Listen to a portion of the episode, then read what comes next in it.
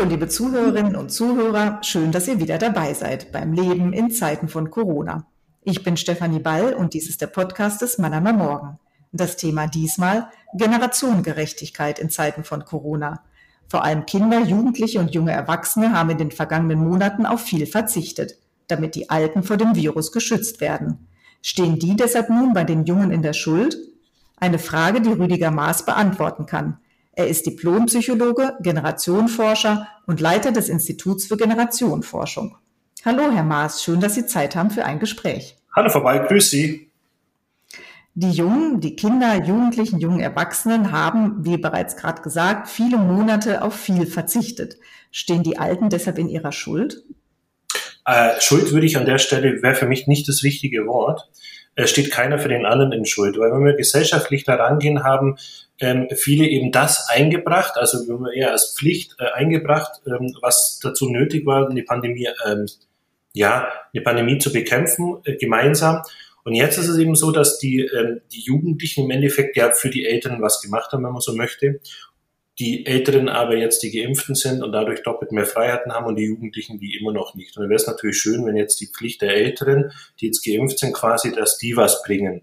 So, ich würde es aber nur nicht Schuld nennen, sondern eher, was können wir in der Gesellschaft quasi alles einbringen. Und was wäre das dann ganz konkret? Naja, also man merkt, dass das aus einer Politik die Jugend, die Jugend, Kinder und wie Sie gesagt haben, äh, Jugendlichen eigentlich gar nicht richtig berücksichtigt werden. Das merken wir schon allein in der Diskussion, ob jetzt Geimpfte Freiheiten bekommen. Ja, das wäre natürlich schön, ähm, ähm, wenn, wenn wenn man da so, wenn man so rangehen könnte, dass man sagt, okay, jeder, der jetzt geimpft hat, das ist eine freiwillige Sache, der kriegt es auf Freiheiten erstmal richtig. Aber da vergesse ich ja, dass die Jugendlichen und die Kinder gar keine Chance hatten, sich zu impfen. Wir haben jetzt, es hat BioNTech den Impfstoff für über zwölfjährige freigegeben. Ähm, also da wird eine ganze, da werden, da werden ganze Generationen einfach mal ausgespart bei so einer Debatte und da merke ich, aha, nee, da wird sehr egozentrisch eben aus der Sicht der Älteren solche Dinge angegangen und das finde ich sehr schade und an der Stelle auch nicht richtig, weil tatsächlich jeder seinen Teil beigetragen hat in der Gesellschaft, dass das bekämpft wurde und äh, die Jugendlichen genauso wie die Älteren. Und man sollte auch bei solchen Diskussionen eben die Jugendlichen und Kinder auch mitnehmen.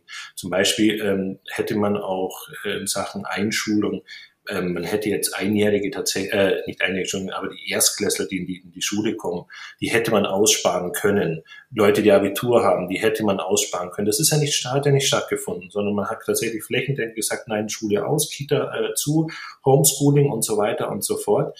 Und jetzt aber äh, machen wir diese Unterscheidung mit Geimpften und Nicht-Geimpften, was eben nur die Eltern betrifft.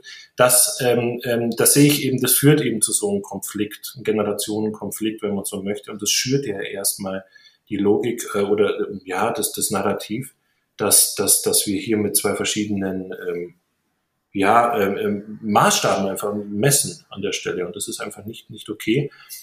Und deswegen zusammengefasst ähm, dürfen wir uns das auch nicht so leicht machen bei der Diskussion und wir dürfen jetzt die Jugendlichen nicht aussparen und die Kinder. Zumal auch die äh, Kinder und Jugendlichen natürlich Corona viel intensiver wahrnehmen weil einfach der, der, die Wahrnehmung der Zeit bei jungen Menschen eine ganz andere ist. Die ist viel intensiver, viel prägender, als es bei den Älteren ist. Also es ist jetzt ein Jahr objektiv betrachtet, aber für den Jugendlichen fühlt sich ja dieses Jahr, für den 17-Jährigen, für den 16-Jährigen fühlt sich dieses Jahr an ja wie für uns jetzt für 40, 50-Jährige wie vier oder fünf Jahre.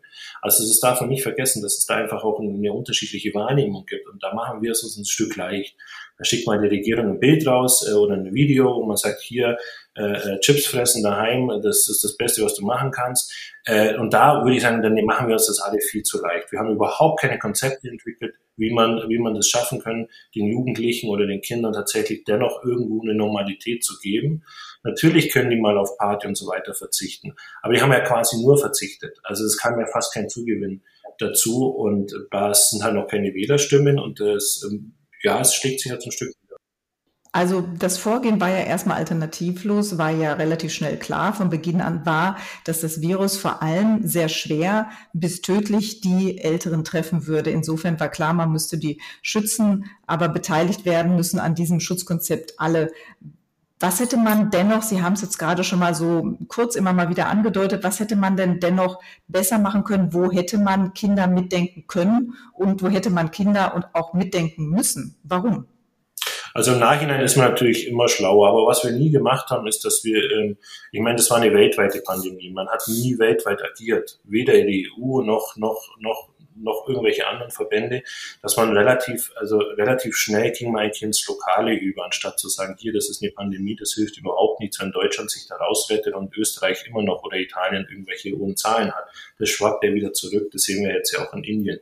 Das ist erstmal so ein Grundsatz, wo man relativ schlecht rangegangen ist. Jetzt haben wir Wahljahr, das spielt jetzt auch nochmal Corona in die Karten, das muss man tatsächlich auch noch so sagen, wo es eigentlich nur noch um Profilieren geht und jedes Bundesland versucht, da irgendwelche Ausnahmeregelungen zu machen da merkt man einfach, dass dieses Thema globale Pandemie gar nicht richtig verinnerlicht worden ist. Und das sieht man jetzt auch bei den Kindern, weil es war am Anfang nicht ganz klar, dass, dass das nicht auch Langzeitschaden haben könnte für die Kinder. Man ging am Anfang davon aus, Kinder, ähm, ähm, ähm, ähm die merken das nicht mal, wenn sie es haben. Man wusste es aber nicht. Es gab dann auch keine richtigen wissenschaftlichen Belege. Und deswegen war, dieser, dieser erste Lockdown, er war erstmal sinnig und sagen, okay, wir müssen in irgendeiner Form Zeit gewinnen.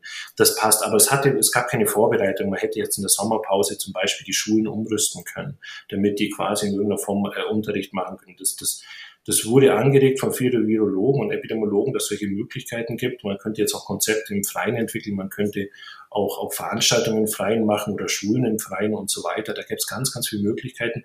Da geht man aber irgendwie so nicht richtig ran. Und nochmal, da, werden, da wird eine Gruppe ausgespart, scheint so, die nicht wählen kann. So, und nochmal, wir sind im Wahljahr und das, das sind halt viele andere wichtige Dinge. Und wenn wir noch schon bei der Politik sind, die haben eben im ganzen Jahr 2020, 2021 äh, Corona sehr monothematisch behandelt. Also es ging ja nur um Corona. Also es wurde ja fast nichts oder wenn, wenn Wirtschaft oder dergleichen wurde es immer Corona assoziiert behandelt.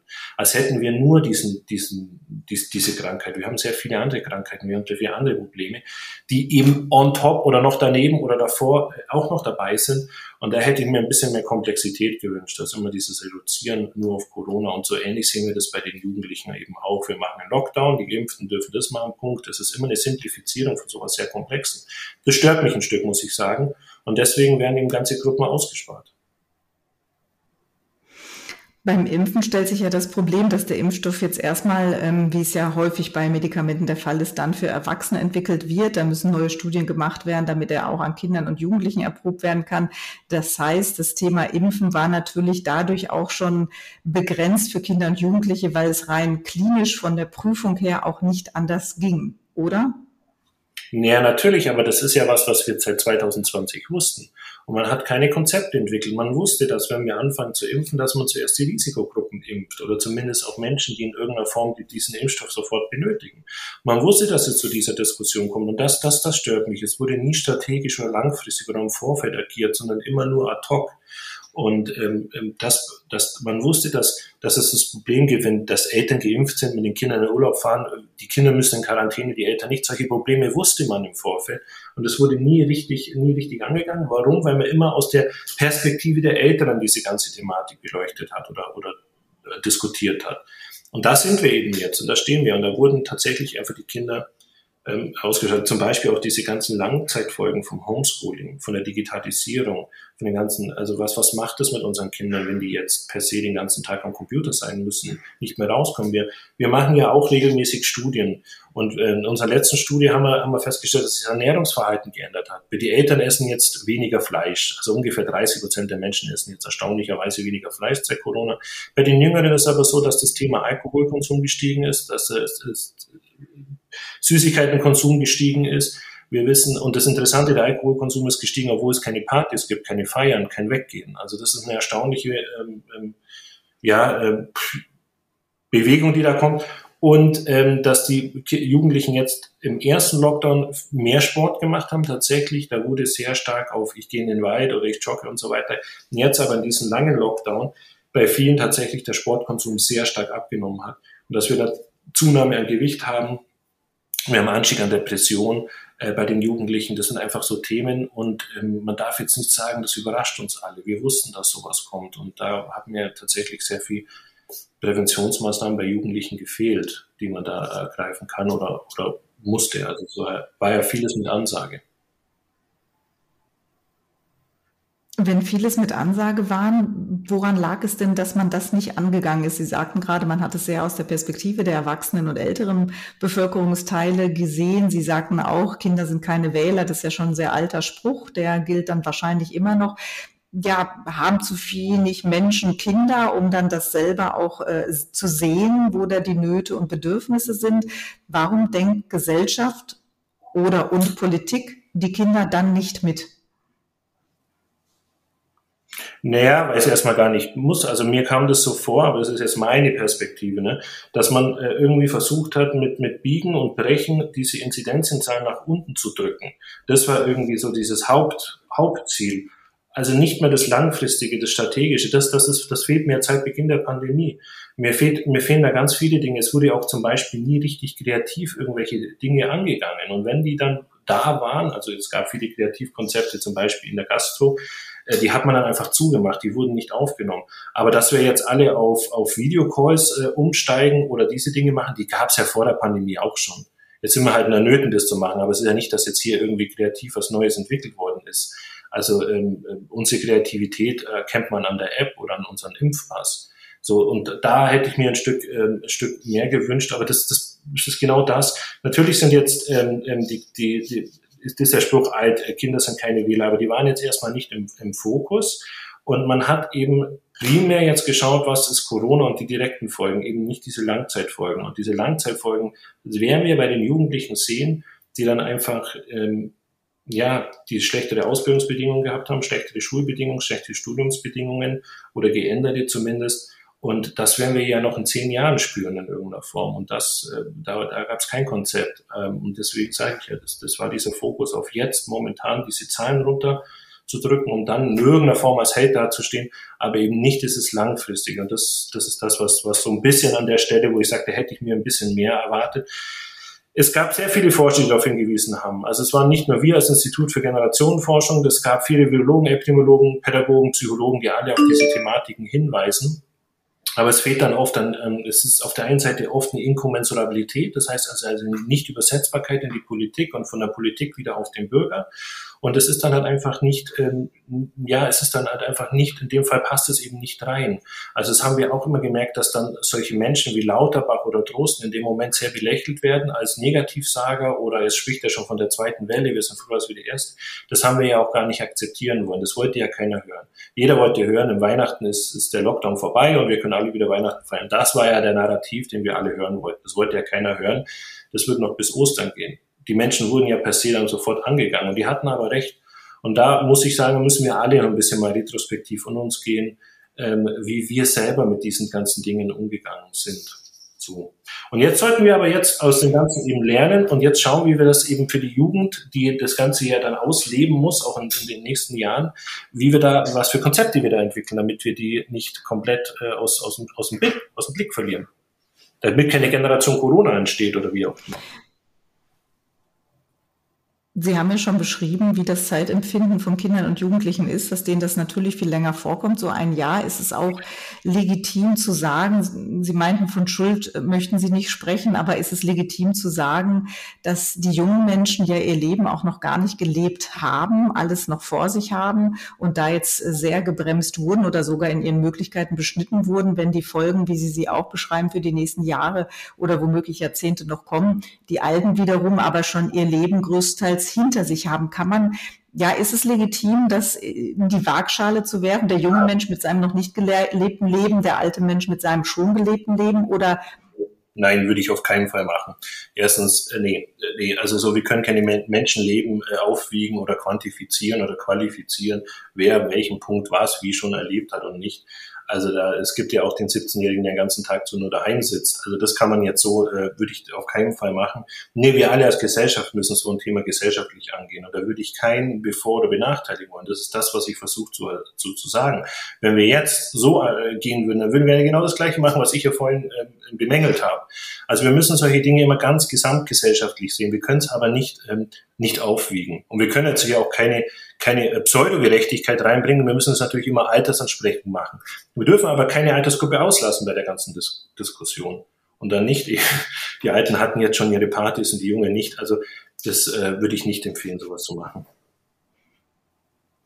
Wie ist denn das Verhältnis der Generation in Deutschland? Also auch in Vor-Corona-Zeiten, Sie als Generationenforscher, was genau erforschen Sie und äh, was sind da so die Erkenntnisse? Also wie leben denn die Generationen in Deutschland zusammen vor Corona Und wie sollten Sie das auch in Zukunft mit den ganzen Erfahrungen von jetzt auch weiter tun?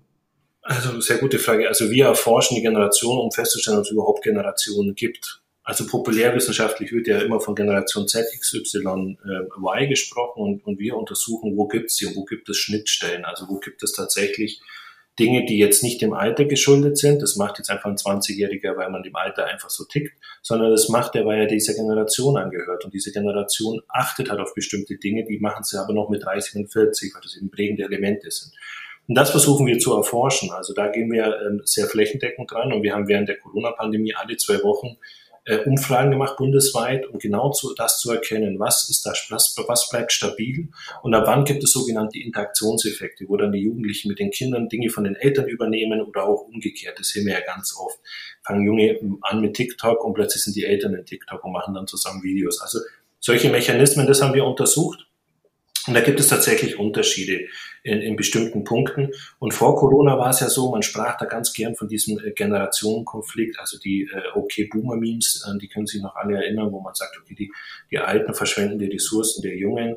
Und das war eigentlich, wenn man so möchte, kein richtiger Generationenkonflikt, jedenfalls keiner von A nach B. Also es war kein Konflikt zum Beispiel gegen die Eltern, sondern es war ein Konflikt gegen die da oben. Und es war dann immer dieser alte weiße Mann, der den, die, die wichtigsten Positionen besetzt.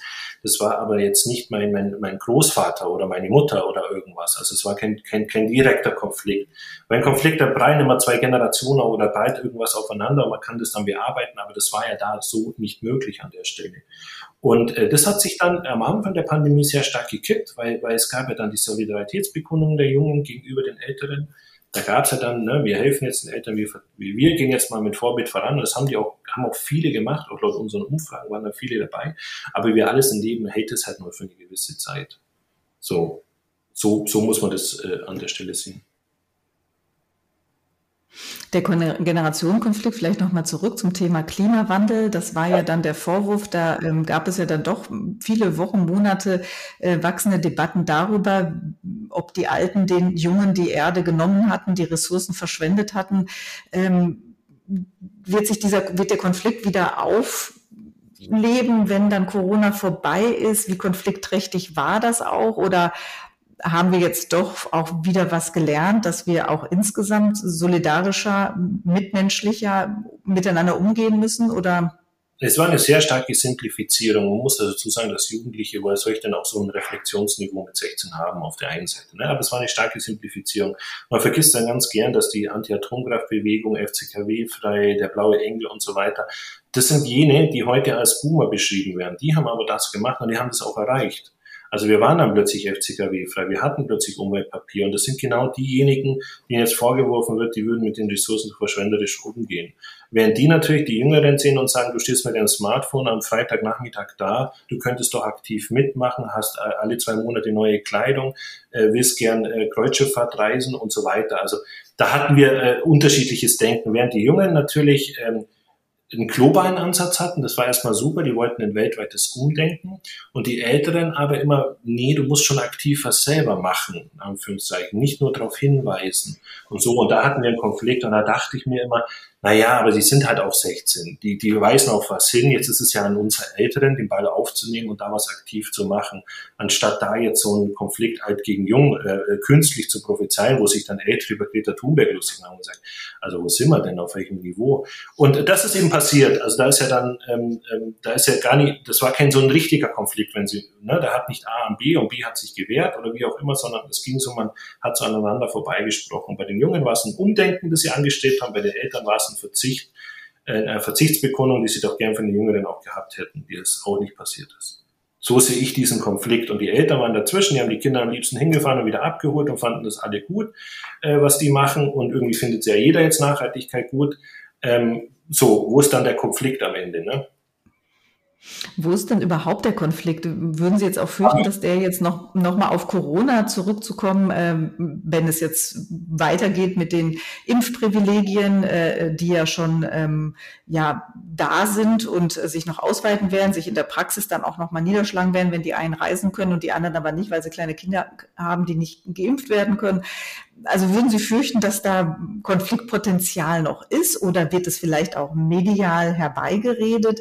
Sind die Generationen Generation vielleicht womöglich gar nicht so weit auseinander und äh, auch die Solidarität reicht vielleicht noch auch über diese Phase, bis dann doch vielleicht alle geimpft sind oder die Herdenimmunität erreicht ist also ich würde so einen Konflikt nie, äh, nie, nie sehen, weil wie soll denn der ausschauen? Also das ist eine ganze Generation mit einer ganzen anderen Generation verstritten und so weiter. Das, was Sie eingangs beschrieben haben, jetzt hier mit dem Reis und so weiter, das sind für mich eher Punkte, wo jemand neidisch ist auf etwas. Das ist aber jetzt für mich nicht automatisch ein Konflikt. Also das sehe ich nicht als, Kon äh, als Generationenkonflikt, sondern da hat jemand etwas, was er macht und der andere hätte es eben auch gern. Das sind zwei, zwei Paar Schuhe an der Stelle. Sie haben ja gesagt, als Generationenforscher beschreiben Sie die Generation. Ich weiß nicht, ob Sie einen Blick in die Zukunft wagen wollen. Wie sieht denn die Generation aus, die jetzt aus dieser, mit dieser Corona-Erfahrung ähm, äh, weiterlebt? Führt das vielleicht zu einer höheren Widerstandsfähigkeit? Das Wort Resilienz ist ja auch ein, ein Corona-Krisenwort ähm, geworden. Ja, gibt es da was, wo Sie denken, das nehmen die auf jeden Fall mit, das wird diese Generation prägen? Naja, also so eine Prägung oder, oder was jetzt Corona äh, läuft ja nicht nur bei einer Generation, sondern es ist ein gesellschaftliches Phänomen. Und so müssen wir das halt auch sehen. Also es hat sehr viel damit zu tun, wie die Eltern damit umgehen, die Großeltern, wie ich das mitnehme, wo welchen Anteil ich mache. Und das ist, es ist dann doch am Ende vielleicht individueller, je nachdem, in welchem, welchem Umfeld ich lebe, als wir uns vorstellen können. Also wir denken jetzt alle, die tragen zwei Jahre jetzt eine Maske, das wird, wird jetzt automatisch äh, eine Folge haben für die Hygiene. So einfach ist es dann doch nicht. Also wir werden wahrscheinlich, wenn, wenn die ersten Biergärten wieder auf sind, dann Maske weg und rein in den Biergarten. Wenn die ersten Konzerte wieder sind, zack, äh, alle rein auf die Konzerte. Wenn die ersten Reisen möglich sind, reisen wieder alle. So tickt der Mensch. Also wir haben da kein Schmerzgedächtnis oder dass wir da irgendwas nehmen. Es werden ein paar, in Anführungszeichen, Artefakte da sind, dass wir vielleicht dieses Handyschütteln nicht mehr in der Form machen oder dass man ein bisschen aufpasst. Oder wenn jemand eine Erkältung hat, dass er dann freiwillig eine Maske trägt. Aber äh, wenn, wenn in den Städten wieder maskenfrei ist, dann werden die Masken auch nicht mehr getragen. So muss man das so sehen. Und dann war das mal eine Geschichte in, in, von uns, aber nicht, dass das jetzt eine ganze Gesellschaft geprägt hat. Was prägend sein wird, ist Ausbildung, wo ich sage, okay, das war, wenn jetzt jemand eine, eine Ausbildung gemacht hat, die zweijährige, und die war komplett während Corona und er war nur digital und hat nur bestimmte Sachen lernen können und er arbeitet dann, dann greift er ja auf dieses Wissen zurück und das eben dann sein ganzes, Anführungszeichen, Berufsleben lang. Also das wird auch Folgen haben. Das wird Folgen haben. Zum Beispiel kann ich mir vorstellen, dass wenn jemand jetzt einen Bachelor gemacht hat, dass der jetzt erstmal ein, zwei Jahre Lücke macht, um die Master danach Corona weiterzumachen, weil er sagt, ich möchte nicht komplett ein digitales Studium haben. Oder wenn, wenn, oder dass hier, wenn jemand eingeschult worden ist und der die Schule quasi nie richtig gesehen hat, weil alles digital lief. Das wird Folgen haben. Also das, das hat prägende Folgen. Da bin ich mir relativ sicher. Aber auf einer, auch dann wieder auf einer sehr individuellen Ebene, je nachdem, wie man damit umgeht. Aber dass man jetzt per se eine Resilienz entwickelt, weil es da eine globale äh, Pandemie gab, das glaube ich an der Stelle nicht. Glauben Sie nicht, dass die ähm, äh, jungen Leute, die jetzt so gerade in der Mittelstufe vielleicht sind, auch Oberstufe sind, die jetzt ein, zwei Jahre, anderthalb Jahre im Homeschooling waren, sich da ja vielfach auch selbst organisieren konnten, der eine besser, der andere weniger äh, gut, dass die eine gewisse, ja, so zumindest das Wissen haben, selbst in so einer Krise ähm, schaffe ich das, ich, ich komme da auch irgendwie durch. Es gibt auch Hilfen und äh, ja, so dieses Wissen, ich krieg's schon hin. Äh, ja, bei den 40- bis 50-Jährigen, bei denen, der Boden und den Füßen weggezogen ist, bei den Selbstständigen, die dann kein Geld mehr eingenommen haben, bei Veranstaltern, die nichts mehr machen konnten. Aber bei dem 16-Jährigen, der jetzt einfach nur zu Hause sitzt am Computer, ähm, ähm, anstatt in die Schule zu gehen, da sehe ich jetzt keine, keine starke Resilienzentwicklung oder Pandemiebewältigungsstrategie. Das, das ähm, würde ich an der Stelle so nicht sehen. Das heißt umgekehrt, so schlimm hat es die dann auch nicht getroffen. Also dass man dann vielleicht nochmal abstrahieren müsste und sagen müsste, da gibt es Bereiche, also wie der Selbstständige, der, der, dem das ganze Business weggebrochen ist. Also ich entwickle ja keine Resilienz automatisch, wenn ich was Schlimmes erlebe. So, ähm, das ist nicht, also wir haben jetzt alle was Schlimmes erlebt, jetzt sind wir gestärkt dafür, für, die, für den nächsten Fall, der da kommt. Ähm, da, so einfach ist es dann auch wieder nicht. Also das, das ist, hat immer sehr viel damit zu tun, wie ich das selber dann auch wahrnehme. Jetzt nehme ich, jetzt bin ich ein 15-Jähriger, ich gehe da einigermaßen gut durch. Ich sehe aber, dass mein Vater jetzt unter Corona sehr stark leidet. Ähm, dass der jetzt quasi seinen Job verloren hat oder was auch immer oder, oder ne, diese Folgen, die haben natürlich einen viel größeren Einfluss auf, auf, auf mich kommt, kommt dazu. Aber wenn jetzt meine Eltern gestärkt äh, durch Corona gehen, hat es nicht unbedingt zwangsläufig eine Folge auf mich als Jugendlicher, dass ich deswegen gestärkt bin. Jetzt bin ich 16, habe keine Freundin oder 17 und hatte keine Chance, eine kennenzulernen, weil Corona eben war. Es gab keine Bars, es gab nicht, wo ich weggehen musste und so weiter. Dann ist, hat es natürlich eine Folge für, für, für, für mich. So, so, so individuell müssen Sie das einfach äh, betrachten. Wir können jetzt nicht sagen, hier, wir haben jetzt alle, das haben ja nicht alle gleich gelitten. Eine alleinerziehende Mutter mit zwei Kindern in einer kleinen äh, Siedlung, in einer Plattenbausiedlung hatte natürlich äh, anders Homeoffice, Homeschooling oder, oder Lockdown erlebt, wie jemand äh, jetzt auf dem Land in einer großen Villa oder sowas. So, der, der hat, der ging da auch anders rein. Wir können eigentlich uns so vorstellen, die Probleme oder die Nöte, die jemand hatte, wurden innerhalb von Corona für die meisten verstärkt. So kann man das sagen. Also wenn ich schon leicht depressiv war oder wenn ich Probleme hatte oder was, dann, dann kann das durch die Pandemie sehr viel verstärkter geworden sein. Wenn ich, wenn ich schwieriger hatte in der Schule, dann habe ich es vielleicht durch, durch, durch die Digitalisierung noch schwieriger, weil der Lehrer sich nicht mehr um mich kümmern kann. Vor allem eben auch bei den, bei den Grundschülern und, und die sich sowieso dann Anführungszeichen schwer tun. Das kann sich alles verstärkt haben. Bei dem, der schon sehr gut war in der Schule, da kann sein, dass er vom Homeoffice aus viel besser lernen konnte, weil er in Ruhe ist, der seine Prüfungen in Ruhe machen kann, er für sich lernen kann, er vielleicht nicht gemobbt wird als, als Streber oder was auch immer. So, äh, und, und, und deswegen äh, sehe ich da eben nicht zwangsläufig eine, Resi eine Resilienzkausalität zwischen uns geht es jetzt allen gleich schlecht und deswegen sind wir alle gleich gestärkt. Nein, leider nicht. Also wir hatten auch so immer so Umfragen gemacht, wo die Jugendlichen gefragt haben, seht ihr denn auch eine, oder überhaupt die Gesellschaft, seht ihr denn auch was Positives an Corona? Und da sind junge Leute viel positiver rangegangen. Die gingen tatsächlich am Anfang davon äh, aus, dass es auch positive Folgen haben kann. Das ist wie so eine kognitive Dissonanz oder wie so ein, ich verzehre die Welt so ein Stück ins, ins Positive, weil alles Schlechte muss auch was Gutes haben. So im Sinne von, das ist gut für die CO2, äh, weniger CO2-Emissionen, das ist gut für die Nachhaltigkeit, das, es gibt ein Umdenken, äh, ein Hinterfragen, ein Entschleunigen. Das waren einfach die, die Attribute, die dann da immer genannt worden sind. Die wurden, die nahmen aber immer mehr ab. Von Woche zu Woche nahmen diese Dinge ab. Aber es war am Anfang schon so, dass die Leute unterschiedlich rein sind. Von Ängsten bis Hoffnungen war alles dabei. Wenn es immer weiter abgenommen hat, wo sind wir da jetzt? Was geben da Ihre Umfragen her? Also Jugendliche sind immer noch überdurchschnittlich positiv was das angeht. Also wir waren bei Anfang zur Zeit tatsächlich über 80 Prozent und sind jetzt bei den jungen Leuten bei 60 Prozent. Also es ist nicht so, dass die sagen, die Welt geht unter oder irgendwas. Was wir aber jetzt merken, ist, dass, dass, dass viele jetzt natürlich eine physische Nähe zu Kommilitonen, zu Mitklassen, Kameraden und so weiter jetzt suchen auch, äh, aber sehen wir auch bei, bei Mitarbeitern, die sagen, jetzt möchte ich aber auch mal wieder eine Normalität, ich möchte einen Flurfunk-Talk, ich möchte einen Kaffee-Talk, ich möchte, wenn jemand Geburtstag hat, auch wieder einen Kuchen hinstellen oder was auch immer, die kennen diese Leute in, in Unternehmen. Äh, das, das, das fehlt den Leuten. Also das, aber es sind auch, auch sehr viele, die das zu schätzen gewusst haben. Und wir werden vielleicht danach, das wäre so ein, so ein Artefakt, Hybridlösung haben, da viele sagen, also Homeoffice ab und zu ist gut und physisch ist auch ab und zu gut. Also es ist eine Mischung. Das werden wir bei, bei vielen haben. Da sehen Sie aber, dass für die ähm, 40-Jährigen ähm, plus 40 bis 50 in dem Alter, da hat sich am meisten bewegt bei Corona. Die, für die war das sehr prägend. Die waren aber außerhalb ihrer prägenden Phase. Also ging da mit anderen Logiken ran. Aber zum Beispiel haben die sich am Anfang am schwersten getan, sich auf das Digitale einzulassen. Und nach zwei, drei Wochen waren die, die aber am glücklichsten waren, dass sie jetzt das Digital nutzen konnten. Die haben das sich sehr schnell angeeignet, dadurch auch den, die Distanz zu den digitalisierten Jugendlichen sehr stark aufgeholt. Also da gibt es jetzt einen geringeren Gap und die Jugendlichen haben das nicht, äh, nicht kompensiert, indem sie jetzt noch digitaler geworden sind, sondern die haben halt einfach das gemacht, was sie immer schon gemacht haben, dann eben äh, ja, ins Handy geschaut, in Anführungszeichen, solche Dinge hatten wir. Was ist denn, was sind denn noch das Ergebnis Ihrer, Ihrer äh, ähm, Umfragen jetzt vielleicht ganz aktuell? Also wo unterscheiden sich da vielleicht auch die Altersgruppen und Generationen und äh, wo sind die, die Sorgen oder das Positive das Gleiche? Sie haben es ja gerade ein bisschen schon angedeutet. Also die Jüngeren sind noch nach wie vor die etwas positiver eingestellteren. Ja, was unterscheidet die Generation? Was, ähm, was ist so ein bisschen gemeinsam denen in der Herangehensweise oder Bewertung der Pandemie? Mhm, also was die unterschieden hat sehr stark ist, dass die Jugendlichen die Maßnahmen der Regierung nicht so stark in Zweifel gezogen haben wie die Älteren.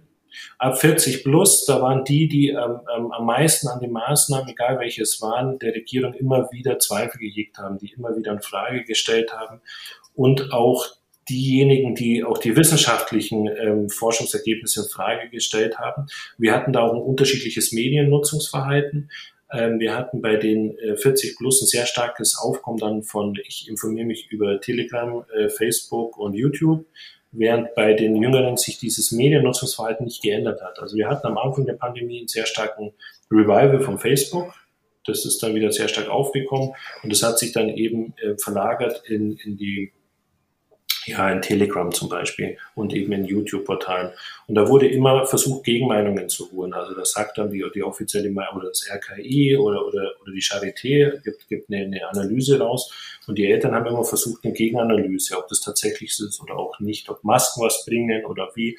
Da war ein anderes Verhalten und die Jugend, Jugendlichen haben das in, im Anführungszeichen mehr akzeptiert, was da genannt worden ist und haben das weniger hinterfragt. Also da hatten wir ein völlig unterschiedliches Nutzungsverhalten bei den ähm, sozialen Medien, obwohl die tatsächlich auch oft die gleichen Medien benutzt haben, aber eben, eben da andere Recherchen gemacht haben. Das haben wir gesehen.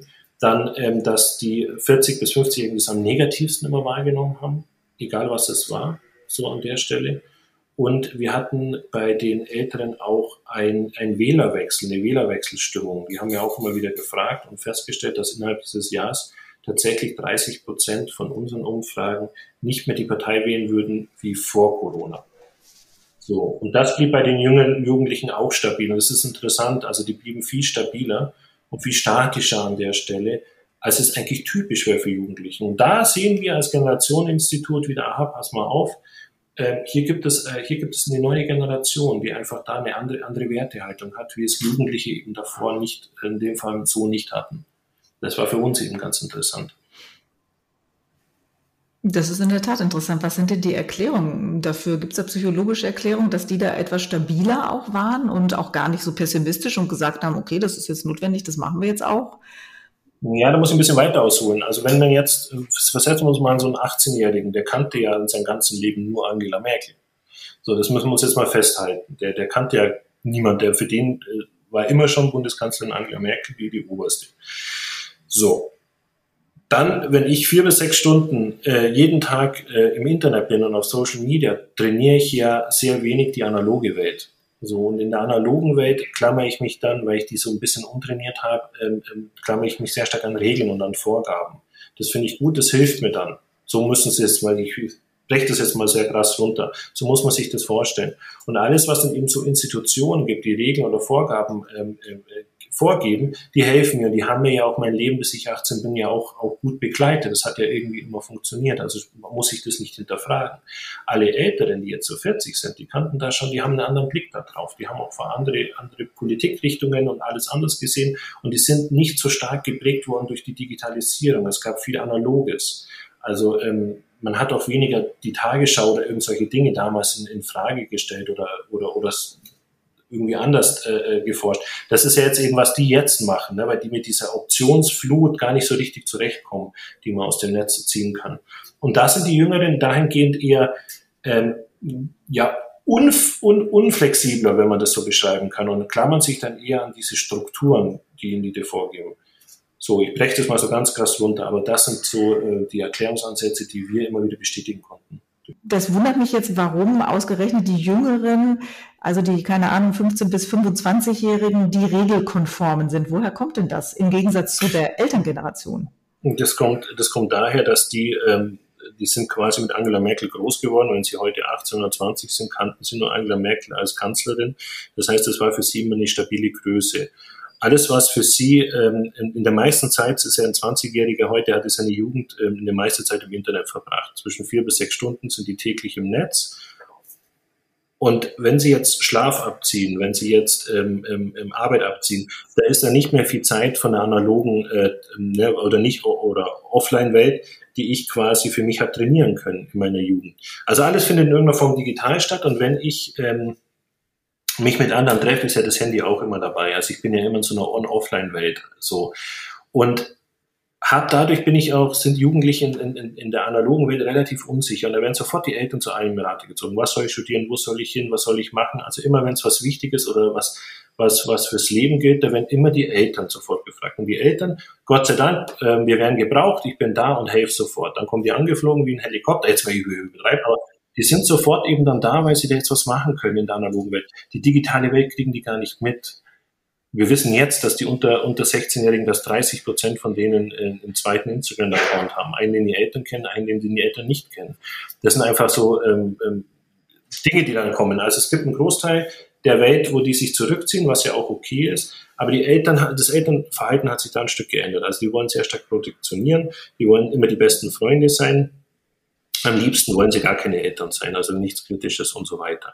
So, und jetzt sind diese Kinder natürlich für so eine Disruption gar nicht vorbereitet. So, wenn ich jetzt mich in die Eltern einversetze, die in den 80ern groß geworden sind, man muss sich abgrenzen, man muss immer gegen die Eltern sein. Man hört eine Musik, die die Eltern nicht hören, man trägt Mode, die die Eltern nicht machen. Heute undenkbar, die Eltern und die Kinder schauen ja fast gleich aus. So, und man, man, man macht was quasi, ähm, heute machen ja die Jugendlichen fast alles, was die Eltern machen. In der analogen Welt übernehmen sie gern diese Werte. Und so sehen sie halt auch Maßnahmen der Regierung. Das gibt ihnen Struktur, das gibt ihnen Sicherheit äh, für die analoge Welt und deswegen werden diese Maßnahmen nicht hinterfragt. Und eben Menschen, die eben älter sind, 40, 50 plus, die hinterfragen diese Sachen, weil die ihr Leben lang sich immer abgrenzen wollten, anders sein wie die, äh, wie die, wie die Oberen. Man hinterfragt diese Dinge. Und wenn man dann eben so, so schaut, wird, es wird immer alles hinterfragt. Die, die das immer am kritischen sehen, waren immer die Älteren. Jetzt mal egal ob das richtig oder falsch ist, aber so haben wir dann tatsächlich einen unterschiedlichen Habitus und der ist eigentlich untypisch für Jugendliche. Und für uns, für ein Institut für Generationenforschung, klarer Beweis, dass wir hier eine neue Generation haben, also die Generation Z, so wird die beschrieben, tatsächlich einen anderen Habitus hat, wie eigentlich Jugendliche davor hatten. Und zwar seitdem es Jugendliche gibt. Das muss man dazu sagen. Also das ist kein typisches Jugendverhalten, sich so stark an die Strukturen und Vorgaben zu halten. Es kommt eben in, in den meisten Fällen dadurch, dass diese Überprotektionierung der Eltern und dieses Flüchten in der analogen oder dieses, dieses wenige Training in der analogen Welt. So, und wir Älteren, die äh, überhaupt nicht so richtig digital groß geworden sind, wir haben teilweise fehlt uns auch so ein bisschen der, der Medienführerschein oder der Internetführerschein, ich sag's mal so. Also wir sind da tatsächlich auch viel vulnerabler für, für, für Fake News und so weiter. Und wenn man dann auf Querdenker-Demos oder was auch immer geht, das sind ja alle 40, 50 plus. Das sind ja keine Jugendlichen in der Regel, außer das sind die Kinder von irgendjemandem. So, das heißt, ähm, da, dieses Hinterfragen, das ist dann bei uns so ein bisschen sinniger, wo die, wo die Jüngeren sagen, dass das was bringt, das ist doch total ineffektiv. Wir sehen das auch zum Beispiel bei YouTube. Wenn, wenn ein ähm, älterer ein YouTube-Video anschaut, das er nicht mag, dann schaut er das an und kommentiert das. Und da würden Jugendliche sagen, wie dumm ist denn das? Dann schau doch was anderes an. Kann, wie, wie unsinnig, wie, wie ineffektiv ist es, etwas anzuschauen, was du nicht magst und das auch noch on top zu kommentieren. Wo, so, und da sehen wir, da haben wir, haben wir unterschiedliche Dinge. Es wird auch hier bei dem Podcast so sein. Da hört sich das jemand an, der das alles blöd findet und, und hört sich aber bis zum Schluss an und kommentiert. Und Jugendlicher sagen würde, Zeitverschwendung. So. Und da sehen wir, die haben ein völlig unterschiedliches äh, Nutzungsverhalten. Zwar gleiche Medien, aber unterschiedliches Nutzungsverhalten und das führt eben zu solchen Dingen. Und das führt eben dazu, dass die Jugendlichen sagen, das ist ineffektiv, die Sachen zu hinterfragen ich nehme die erstmal an und mache dann weiter. Es ist natürlich für uns Älteren halt verwunderlich, ne, wenn sich die Richtungen ständig ändern und ich sage, äh, ihr immer noch lauft ihr hinterher. Das ist natürlich dann so, so ein bisschen, ne, wirkt dann für uns eher, eher komisch, eher nicht so wie für die Jugendlichen. Aber, aber so ist eben der Stand. Und wir sehen jetzt auch, wenn wir jetzt wieder zur Eingangsfrage zurückgehen, ähm, mit die, die jetzt geimpft sind, sollen mehr Freiheiten bekommen. Wir sehen eigentlich keine Demo, kein Rebellieren der Jugendlichen zu solchen äh, Aussagen. Weil die Jugendlichen können erstmal nichts ändern. Die können nichts ändern, die finden das bestimmt blöd, aber die kommen mir da eher so vor wie so hilflos. Ja, wie so, was soll ich jetzt machen? Wenn das so ist, ist zwar gemein, aber es ist erstmal so. So kommen die mir da immer vor. Mir fehlt da tatsächlich, ja, dieses Rebellieren oder dieses Jugendliche oder dieses, ähm, ja, mal die Pubertät ausleben. Das sehen wir halt viel weniger. Das ist vielleicht im Netz, aber in der analogen Welt sehen wir das nicht so. Das heißt, die heutige Elterngeneration, die wäre vielleicht vor 20 Jahren auf die Straße gegangen, wenn es jetzt die Impfprivilegien gegeben hätte. Und hätten gesagt, wir aber auch. Ja, die hätten auch, die hätten auch heimlich Partys gemacht, sind wir mal ehrlich. wenn wir jetzt 20 gewesen wären, da hätten, hätten wir natürlich heimliche Hauspartys gemacht oder irgendwas. Und wenn ich mir da heute das anschaue, die zwei, drei Skandale, ähm, die werden ja gleich medial so aufgepeppt, dass man dachte, um Gottes Willen, was ist denn da los? Aber im Großen und Ganzen hat sich die Jugend extrem an diese Vorgaben gehalten. Und da muss man auch mal ein Kompliment aussprechen an der Stelle und auch in Anführungszeichen Lob, aber es ist halt untypisch für Jugendliche. Können Sie schon sagen? Ja. Entschuldigung, können Sie schon sagen, was danach eigentlich kommt an Generation oder ist das zu früh für Generationenforschung? Ne, es ist tatsächlich zu früh, weil es halt noch Kinder sind. Ähm, wenn wir jetzt sagen 15 bis 25, das sind die ja nochmal noch mal einen Ticken jünger, ne? also 0 bis 15, wenn man so will. Aber es wird, es wird wahrscheinlich so wie die jetzige Generation noch stärker sein. Also die werden noch, noch mehr überbehütet sein. Das wissen wir aus Studien von Kindergärten, und äh, Kitas sozusagen. Die Kinder werden noch, äh, noch mehr behütet, noch mehr ähm, zugeschüttet. Also die, am Wochenende macht man alles Mögliche mit den Kindern, Zoobesuche, Museum und so weiter. Die Kinder dürfen tatsächlich kaum noch Kind sein. Man hat in Anführungszeichen dann auch weniger, also genauso wie die Generation davor eben, man kann, kann sich es leisten, man fokussiert sich dann eben auf ein, zwei Kinder.